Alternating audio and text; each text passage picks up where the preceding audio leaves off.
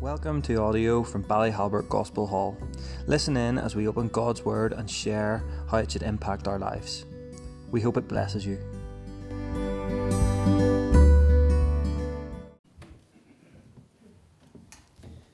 Well, good morning, everyone. Um, great to be here um, and be able to open up God's Word together. If you have your Bibles on you, if you could open up to Second Chronicles. It's Second Chronicles and it's chapter 15. So Second Chronicles chapter 15. And this is an amazing chapter. Chapter 14, 15, and 16. It looks at the life of a man called Asa, a king called King Asa, and it's a wonderful story. But before we begin, this is, of course, in the Old Testament, and many of the stories of the Old Testament are given to us to give us hope, aren't they? And, and instruction. And it also points to Jesus Christ, even though Jesus appears in person in the New Testament, he is spoken of the whole way through the Old.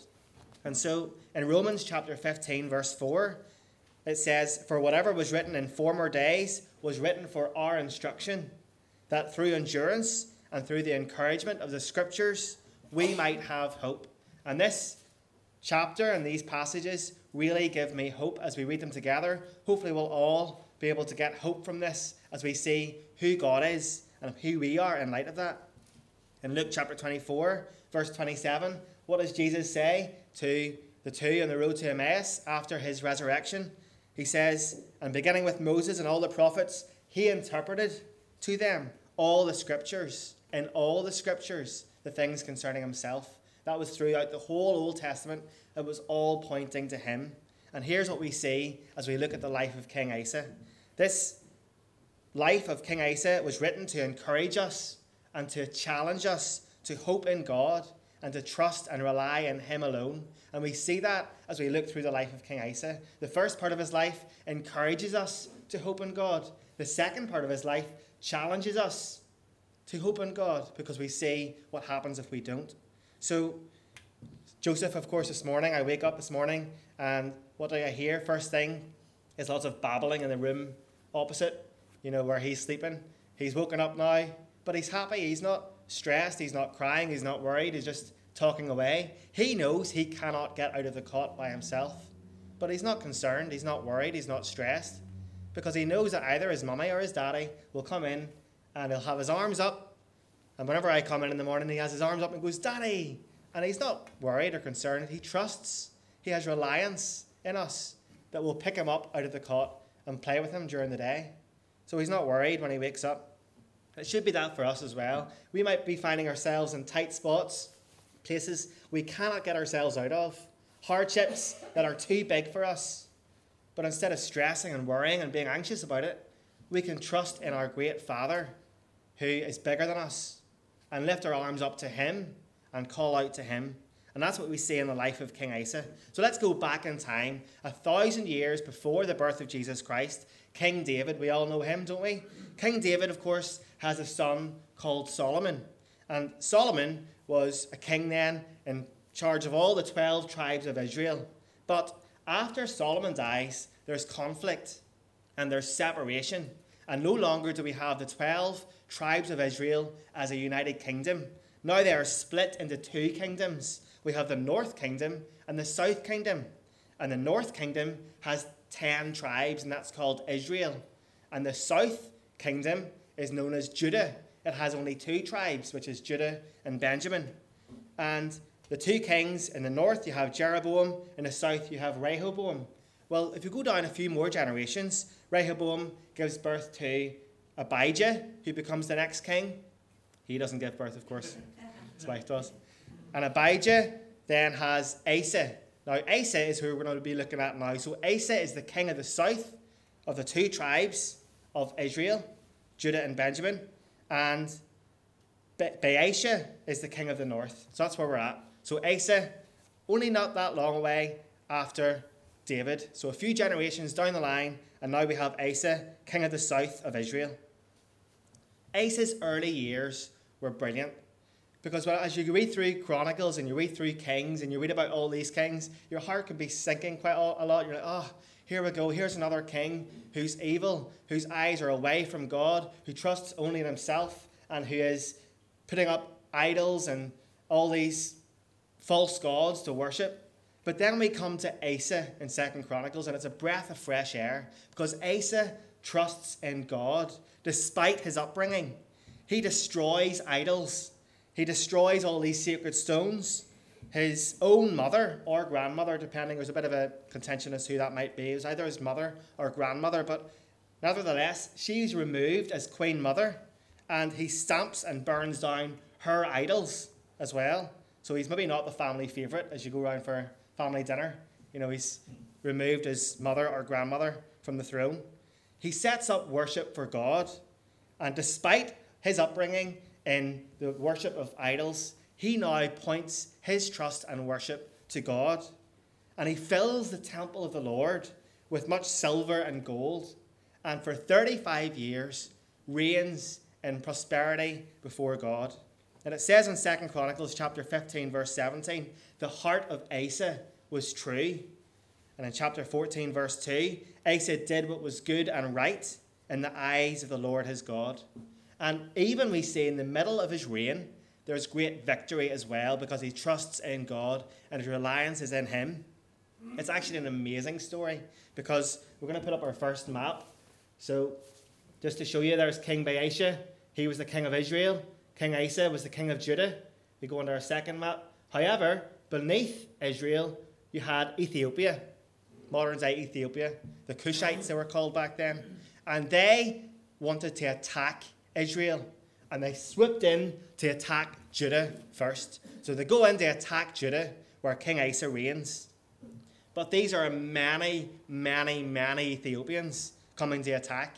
King Asa, he had 580,000 men overall between Benjamin and Judah. However, the Ethiopians had a million fighters and 300 chariots. It was completely, you know, the odds were completely stacked against him.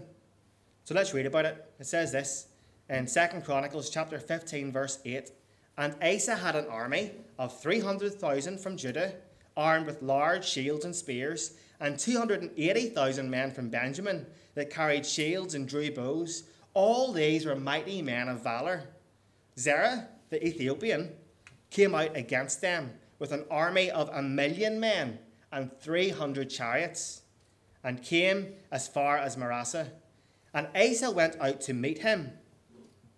He didn't shy away, he didn't hide. He comes up to meet him, and they drew up their lines of battle in the valley of Zephathah of Mareshah.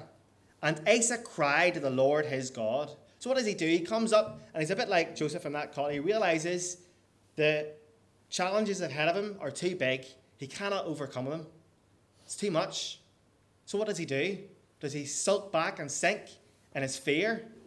No, he turns to God, even though his army is minute, even though they're quite a big army, but minute compared to the Ethiopian army and all their chariots. He knows there's no chance in human terms that he could win this battle.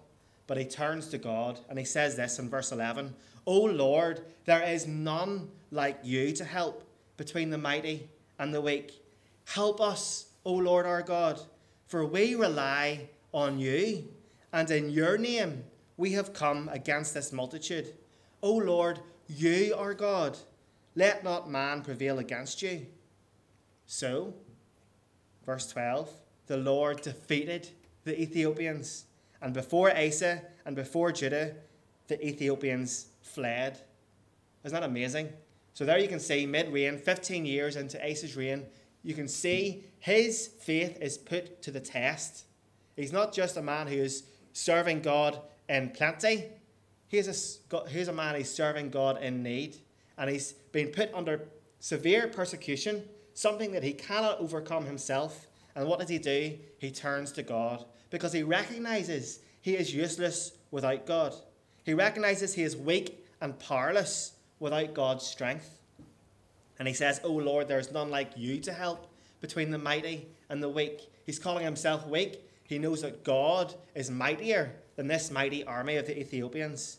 And so, what does God do? He defeats the Ethiopians. And we too, of course, are useless without God. We too are weak and powerless before our mighty enemy, which is sin and death and Satan and hell. We cannot overcome our own sin. We cannot overcome hell. We cannot overcome death. We are completely subject to these things, except for the fact that God is stronger than all of that. In 1 John chapter 4, verse 4, it says, Jesus says, He who is in you is greater than he who is in the world. And so if you do trust in him, and if your trust is in him, we have someone who is much mightier than the mightiest of enemies in our lives. But it's not because of King Asa, it's because of God. And that's what we read there as well. It was the Lord defeated the Ethiopians. It doesn't say, and so Asa defeated them. It was God. Now, of course, Asa then goes on to enjoy many years of plenty. And he starts to relax and starts to enjoy himself. And I don't know if you've ever seen, like, for example, a sponge. If you're in a bath, um, I like to bath Joseph at nights, and he loves a sponge and he likes to try to eat it, and you're trying to tell him not to do that. But of course, whenever you squeeze a sponge, all the water comes out of it. It's tight, and that's like us as Christians under persecution. We are often, whenever we're squeezed, all the silly teaching of the teachings of the world are squeezed out, and we're trusting in God. However, in times of plenty, whenever you let go that persecution, often all the teachings of the world infiltrate into our lives. And we start to just relax a little bit and a little, little bit of this happen to us and listen to a little bit of that. And after a while, we can find ourselves walking away from the Lord and not trusting in Him as we should. And this is the tragic change that we see in Asa's heart. Because as the years go on, perhaps he starts to believe that, actually, you know what? I did pretty well against these Ethiopians. I'm a pretty good fighter. Did you see me with that sword? He's saying to his soldiers. Perhaps all his wise men and soldiers are telling him, you are, You're such a good king. Look at our years of plenty. This is because of all your great work, O great King Asa. And as the years goes on, the pride starts to kick in, the comfort starts to take over. And C.H. Spurgeon says, The greatest faith of yesterday will not give us confidence for today unless the fresh springs which are in God shall overflow again. In other words, it's only good through God's grace and God's strength that we ever trust in Him. It's only because of Him that we can be Christians. It's only because of Him that we stay Christians. And it's only because of Him that our faith can be strong. But we allow other things to seek into our lives and we ignore God, and our faith can be weak. If we're Christians, we will always be Christians but we can still allow things to take over in our lives and let our walk with God not be so strong. And here's what happens with King Asa the best of men are only men at best, and Asa becomes full of fear in this next part we're going to read. So it's in chapter 16. In the 36th year, verse 1, in the 36th year of the reign of King Asa, Baasha, king of Israel, so we'll go on to the next slide again. Um, you can see there's King Baasha again, King Asa at the bottom. So Baasha, he's the king of Israel of the north. He went up against Judah and built Ramah. So he's not actually fighting.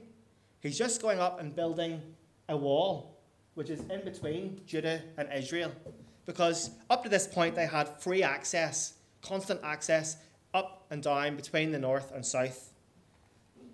But now Baasha, he starts to fear this constant access they have between the north and south, and he thinks to himself, oh, what if King Asa turns against me? I'm going to build this wall to make it that there's more of a political um, way of getting it in and out between Israel and Judah. However, whenever Asa sees this happening, he starts to be afraid and thinks, why are they building a wall? Are they also going to be building up their army as well? Are they preparing to fight me? And he, his fears over a wall. Remember, he was, he was strong in the Lord whenever there was a million men and 300 chariots up against him. But now that there's a wall being built, he buckles in fear. Often we see that, don't we, in our, in our Christian lives? Whenever the smaller trials come to us, we forget to actually turn to God. We turn to God whenever things are too big for us. But whenever we think, you know what, I could do that myself, I'm fine, we, forgot to, we forget to turn to God and ask Him and seek Him for help first. We think, I can just do it based on my own resources. And here's what happens to Asa, verse 2 Asa took silver and gold from the treasures of the house of the Lord. Remember, I mentioned how he put these treasures into the house of the Lord as dedication to God.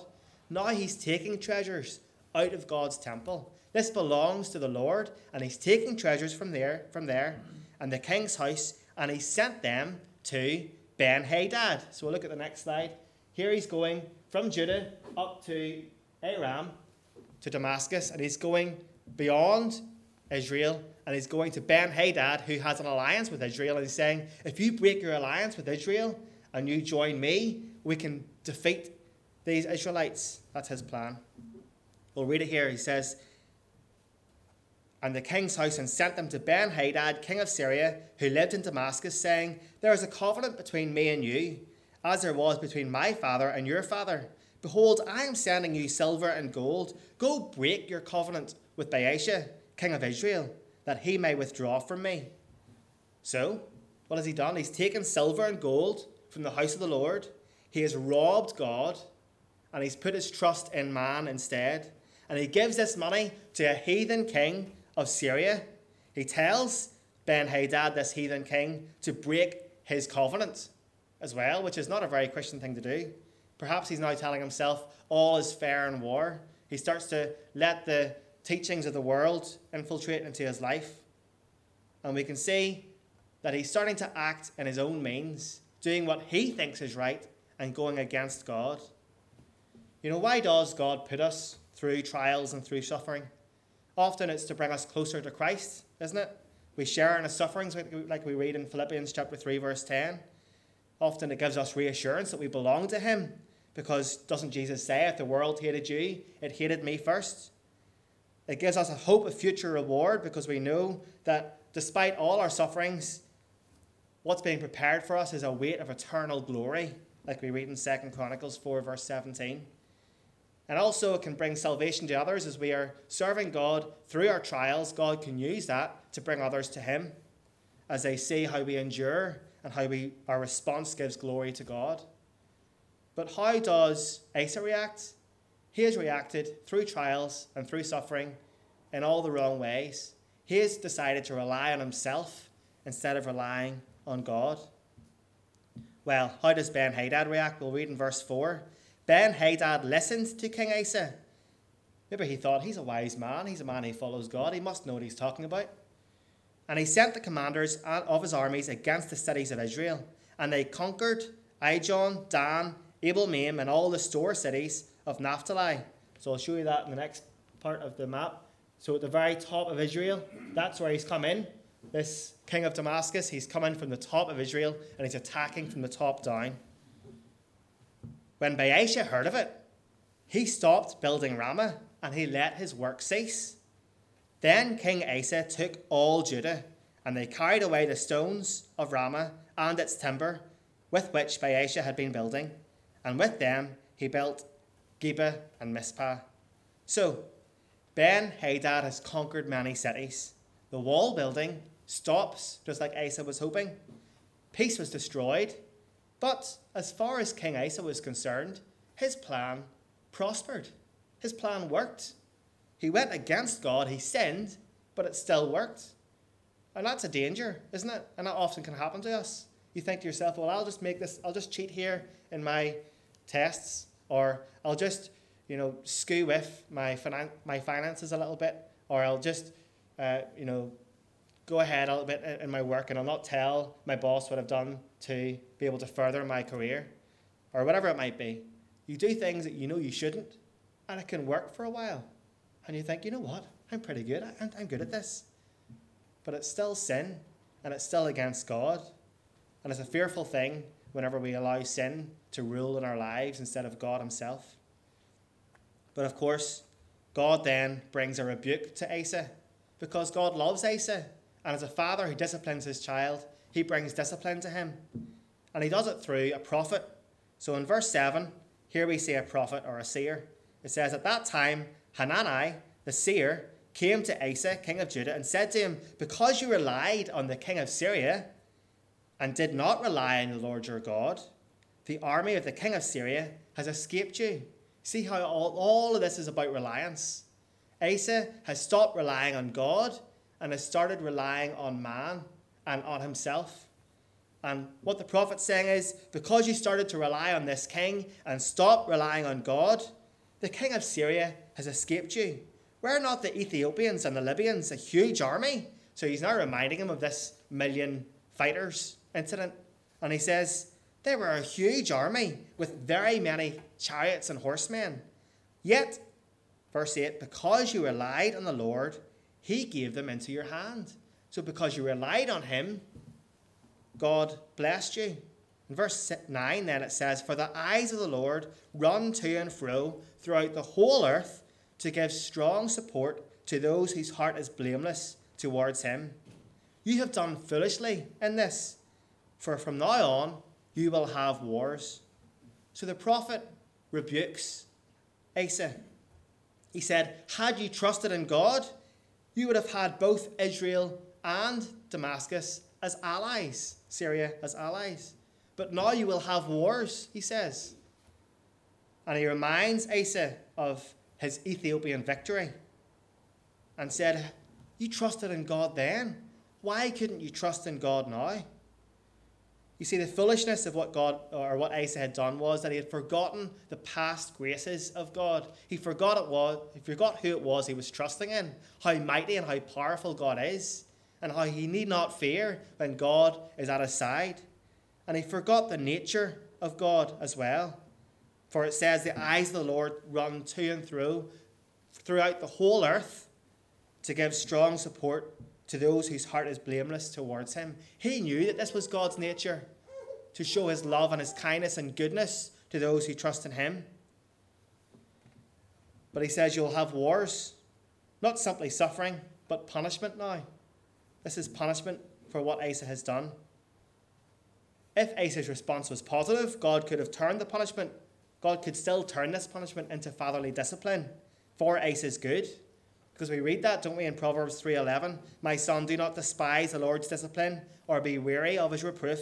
For the Lord reproves him whom he loves as a father, the son in whom he delights. God loves to give us good things, but he also disciplines us when we need it. But he can use that discipline for our good. Doesn't mean he'll necessarily take it away. We may still go through that discipline in our lives, but God can use it to give him glory and to shape us and make us more like him. The two reasons for his great folly was that he forgotten God's past grace and he forgot the nature of God, as I've mentioned. Because we read here in verse 9, I'm going to put up verse 9 now. Um, so here we go. Second Chronicles chapter 16, verse 9, I think is an absolutely incredible verse. It really is. Because we see here that God is not needy, but he's strong. He says, The eyes of the Lord run to and through throughout the whole earth to give strong support. He is there to give us support and to give us strength and to give us power and to give us help when we need it. He's a strong God. We see here that God is not passive for his people, but he's eager to help us. The eyes of the Lord run to and through throughout the whole earth. He's looking to help us if we just trust in him. He's not limited, but he's everywhere, the whole earth. And he pursues us in goodness and mercy if we simply trust in Him. This is the God that we serve.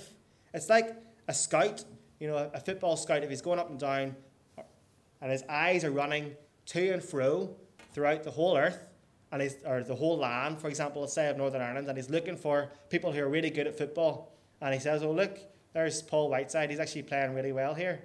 Um, I'm going to sign him for Liverpool, right? Um, or you might say, sign him for Man United, and you'll say, No, thanks, no. Liverpool? Okay, I'll take it, he says. But the scout is looking up and down to see where the talent is. Now, God's not looking for talent. We are not, He's not looking for people who can do great things. He's simply looking for those who trust in Him.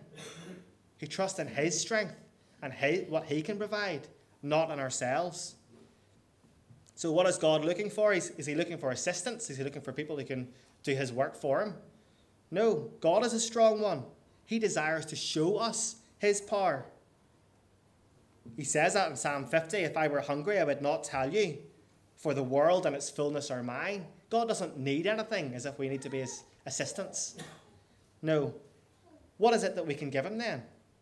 Is there something we can give him that will, will not belittle his status to simply a beneficiary? Well, yes, there is. We can give him our anxieties, we can give him our needs, We can give him our cries for his power. We can trust in him and what he provides. You know, we Abigail, my wee girl, she's only now nearly not even five weeks old yet. She completely relies on me and on Ellen to provide for her. Her, her cries are for milk or for because she's tired or because she needs a cuddle. She can't do it herself. She needs us.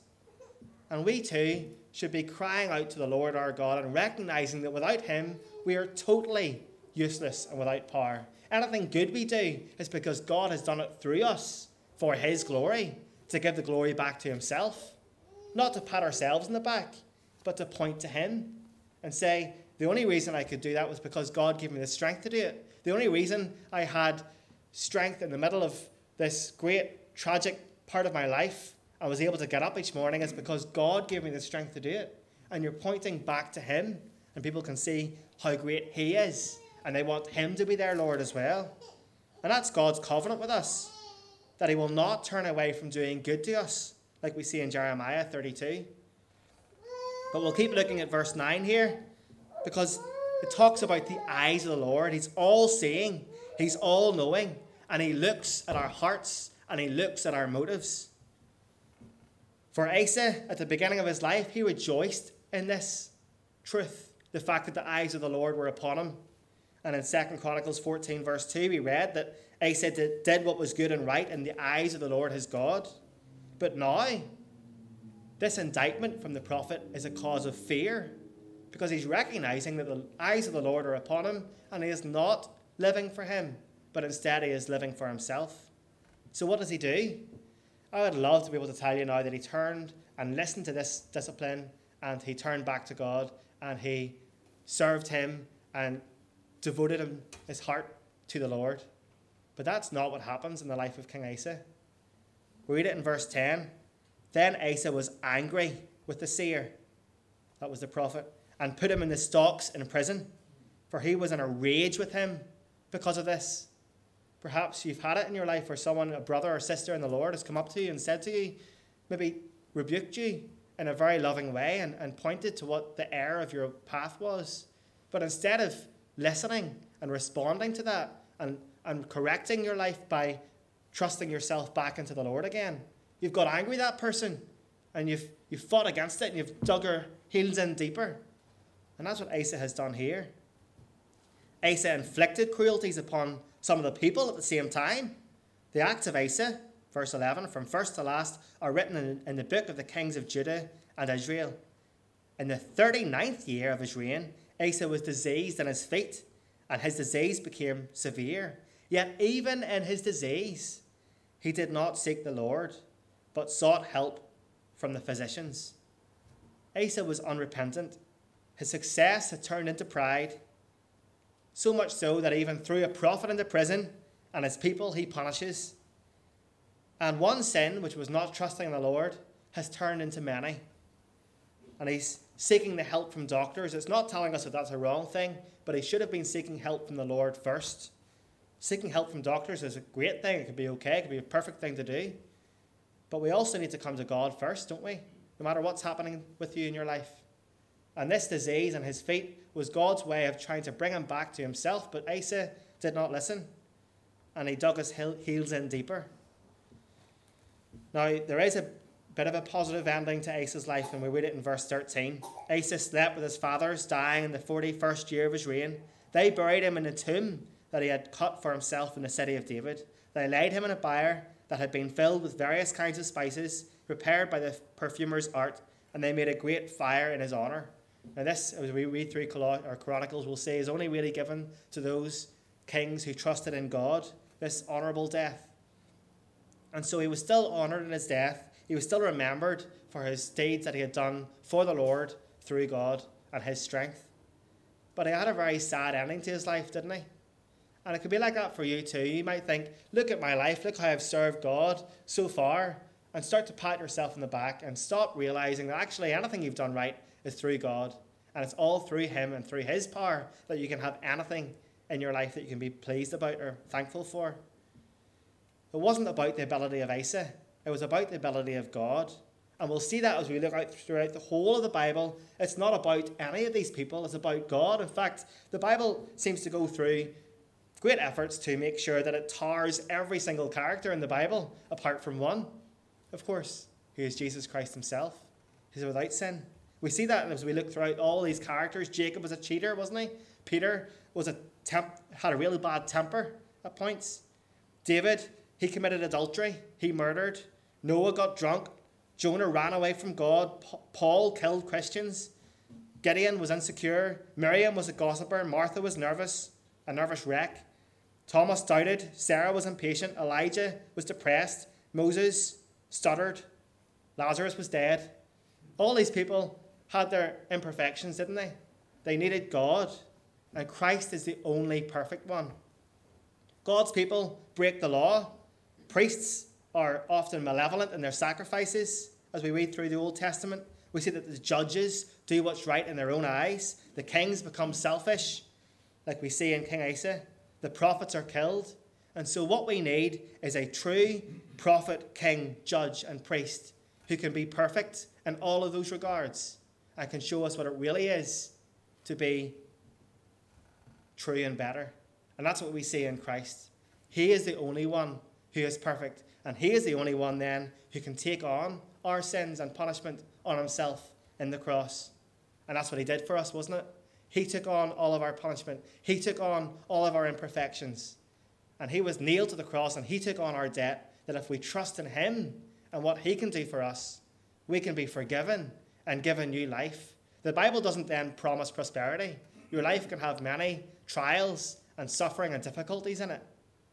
But we have God who walks beside us through it all, knowing that one day we will see Him forever face to face with our sins forgiven, all because of Him and not because of us. And we can then offer our lives as a sacrifice to Him, not because of anything we can do, but all because of His great strength and His power, which can work through us. But we need to trust. We need to renounce reliance on all of our resources, which can be great things. You know, God can give you many great things in your life, but if you just trust in those things and stop trusting in Him, that's when it becomes a problem. You know, right down to, say, riding your bike, you can start to get a bit proud of yourself and think, look at my big, strong legs and this really good bike. And you start to think, it's all about me and my skills on this bike, instead of actually asking God to help you that day as you go for your ride. It could be down to the simplest things in life. It doesn't have to be you know, religious things. It could be every single area of your life should be dedicated and devoted to God if you're a Christian, if you trust in Him. And so I just want to finish with a verse from Proverbs chapter 3, verse 5 and 6, and it says this Trust in the Lord with all your heart. Do not lean in your own understanding. In all your ways, acknowledge Him, and He will make straight your paths. So if you are a believer, trust in Him. If you're not, Recognize that you're useless without Him. You need God and His amazing sacrifice on the cross. He was risen again back to life. You can have eternal salvation and forgiveness in Him and walk with Him with His power and His strength with you each and every day. Let's pray. Dear Lord God, I just want to thank you, Lord, for the message that we see in King Asa. We're not encouraged to be like him. Not at all, but we're encouraged to trust in the one that he did trust in in the beginning of his life. Lord, help us, Lord, to rely on you. Help us, Lord, not to turn away our reliance from you onto ourselves, onto our resources, onto others, onto what we can do. But help us, Lord, to devote ourselves to you, knowing that anything good we can do is done through you. You're the Almighty and powerful one. You're the one who can do all things. We are weak and helpless without you, but we are so thankful, Lord, that you have forgiven us if we've trusted in you, that we are your children. We are heirs of the great King of Kings, and one day we'll be with you forever in heaven. But today we can walk with you each and every day with your grace and your strength to supply. Thank you, Lord, for your love and goodness to us. In your name, amen.